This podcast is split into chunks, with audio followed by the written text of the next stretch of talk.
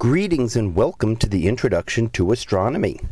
One of the things that I like to do in each of my introductory astronomy classes is to begin the class with the astronomy picture of the day from the NASA website that is apod.nasa.gov/apod. And today's picture for June the 1st of 2019, well it is titled Nicer at Night. So what do we see here? Well, NICER does stand for the Neutron Star Interior Composition Explorer and is a satellite in a low Earth orbit that zips around the Earth about once every hour and a half. And that's very similar to the orbit for our International Space Station. So what it does is it looks and detects X-rays. So we're seeing essentially an X-ray map of the sky here as this has looked at various objects that are emitting X-rays and what it's really looking at are a number of pulsars. Pulsars are compact dead stars, essentially what is left over when a very massive star explodes at the end of its life. All of the material collapses inward when it loses its interior pressure, and gravity wins the ultimate battle between pressure and gravity. And that pulls it down, and then as it bounces back, the core gets compressed down to something incredibly tiny. What happens is all of the space within an atom gets crushed out. So the electrons get crushed into the nucleus of the atom, combine with protons to become neutrons. So the star essentially becomes a great big ball of neutrons, the density of an atomic nucleus.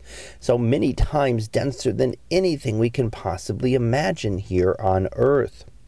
A star like our Sun will become a white dwarf star, which pushes the atoms as close as they can be until the electrons repel each other.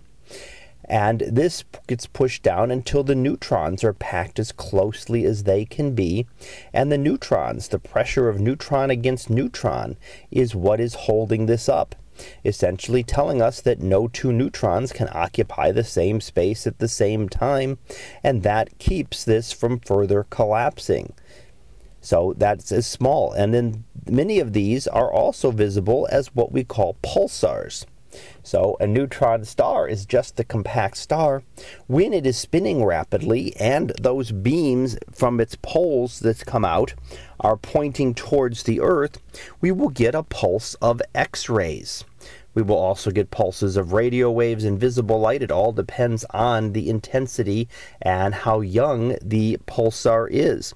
So very young pulsars will actually pulse in X-rays, and we can see them here. So those brighter objects would be those pulsars, and the arcs are the paths that would have been taken by the craft as it's turned and to pick up one after another to be able to detect those.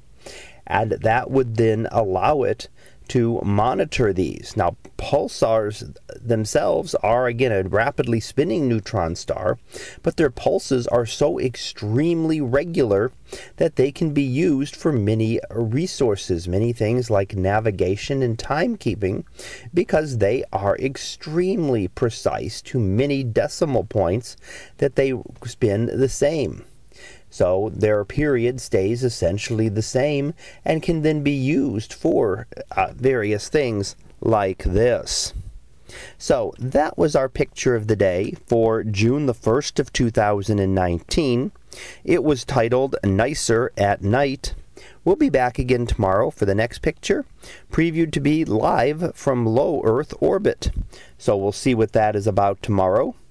And until then, have a great day, everyone, and I will see you in class.